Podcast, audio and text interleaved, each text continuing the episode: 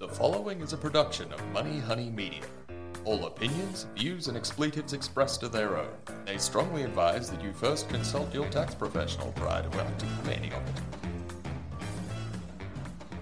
Hi, you've tuned in to Up Yourself. We have a very special Canberra-based episode today, um, and also one that is crucial for all of our listeners who happen to operate through a company or hold a director position.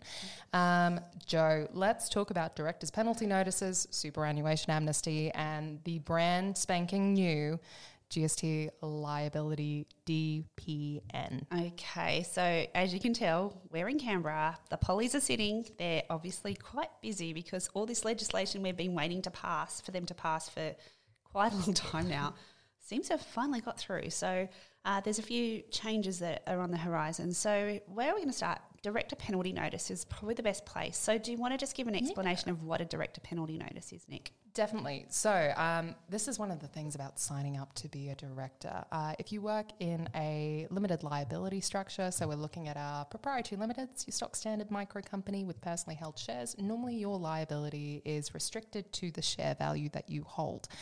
However, Uh, in recent years, the A T O and the government have found a way to lock this down. So you as a director have a responsibility to the performance of your company and your obligations and compliance requirements.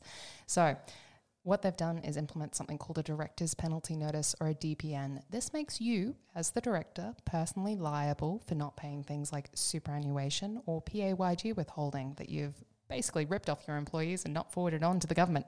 Um, so, Joe, uh, what is our latest one that we have to look at?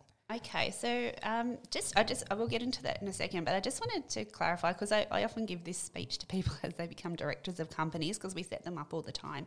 So as a director of a company, as opposed to a shareholder, so a shareholder, if you think about Telstra and you're a shareholder of Telstra, as Nick was saying, like if something goes wrong with Telstra, what do you lose? You lose, you know, the couple of dollars you paid for that share.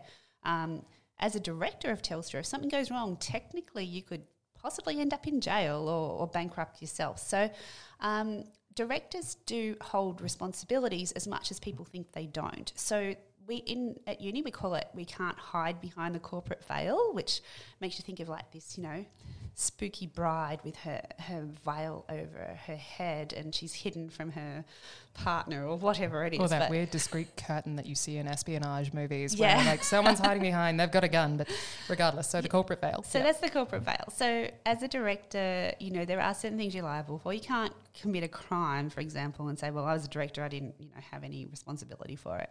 So for a long time now, um, directors have been responsible for payroll stuff. So payroll stuff is, as we were talking about, superannuation, P A Y G withholding that hasn't been paid, and of course if you haven't paid wages to your staff. But what they've just brought in now is that now directors are responsible for G S T liabilities with the A T O, um, and that is a massive change. Oh, it's huge.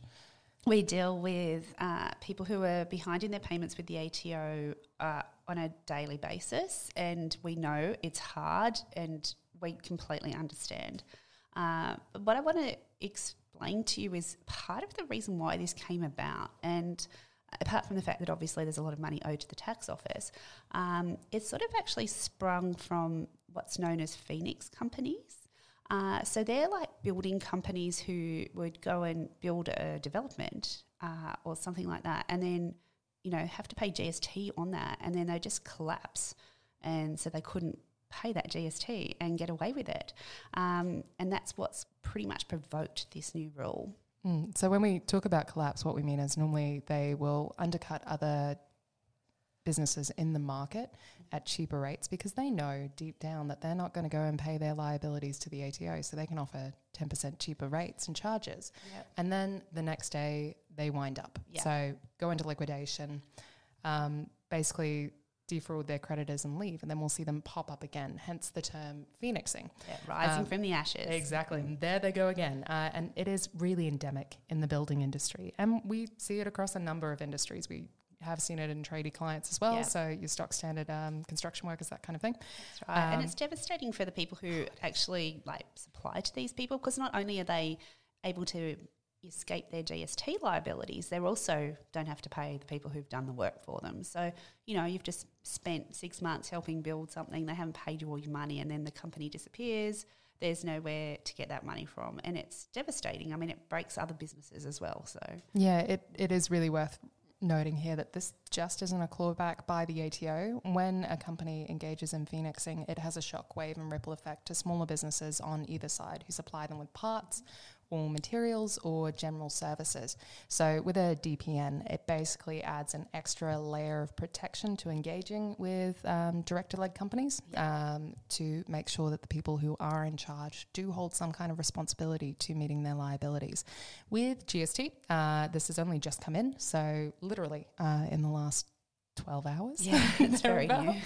um, so this liability uh, will kick off the first of April twenty twenty. Um, from the quarter that basically follows Royal Assent in uh, Parliament. So uh, the director has twenty-one days uh, to ensure an outstanding amount is dealt with to avoid a personal liability of outstanding G S T. So as we see this phase in, uh, it'll definitely be worth getting in touch with our clients. And yeah, and I mean, it might keep the liquidators very busy too. So uh, look, you know, I guess if you get a, de- uh, my, my suggestion to you is if you do get a director's penalty notice, act on it straight away. It's not going to go away.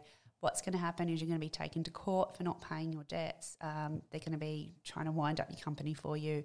You need to get onto it ASAP. And, you know, I guess your accountant will be there to help you and guide you in, in how you can sort this out. So we do actually have some more, well, I'm not going to say positive, but we do have some positive well, news coming out. Positive, yeah, it, it is a good yeah. thing. We have some uh, positive news coming out from the A T O regarding superannuation, which we can link quite easily to directors' penalty notices.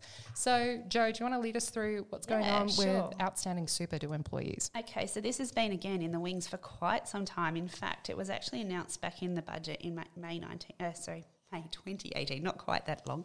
Uh, so... What's happened is they've got an amnesty on unpaid superannuation guarantee. Um, the amnesty will start for any period before the first of April twenty eighteen, so it won't apply to anything you might have missed between then and now, but anything prior to that. And it's actually passed, I think, yesterday. I don't know if it's received Royal Assent as yet, but it's going to be pretty close to it. There's going to be a six-month period of time in which you can go back and tell the A T O that you haven't paid it, you know, I'm sorry, here we go, the penalties will be lighter. But the most important part about it is that any unpaid super will actually become tax deductible, which normally would not be the case. So if you have got outstanding liabilities, particularly old ones, you might have not paid the right amount of super, you might have just not done it, I don't know, there's lots of reasons, there's lots of people out there in that situation. Get onto your A T O, uh, onto your tax agent now, get onto the A T O, whoever it is you need to get onto, get that super paid and uh, take advantage of the fact that you'll get a tax return, a tax deduction for it, which is really, really good.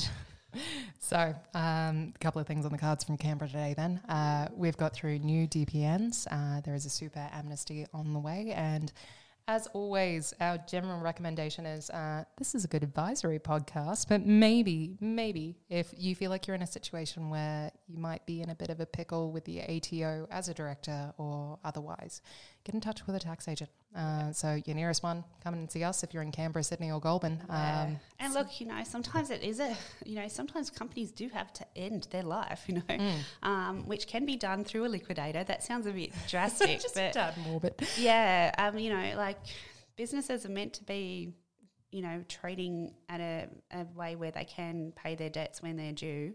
And if you can't pay the A T O, then perhaps you need to be looking at that and wondering if this is actually the right thing for you. Mm. So, you know, businesses get into trouble all the time, and it's nothing to be particularly ashamed about or anything. It just needs to be addressed, and don't, don't, don't just put it aside and leave it, because you'll be in heaps of trouble. Similar to all of our other podcasts to date, if you've got a problem, don't ignore it. Yep. Seek out professional advice. Mm-hmm. Just wipe it out as soon as possible. Save yourself the stress. Yep, exactly. Awesome. All right. Thank you so much, Joe. Thank you. All right. We'll Thanks catch you next time. Bye. Thanks. Up Yourself is a production of Money Honey Media.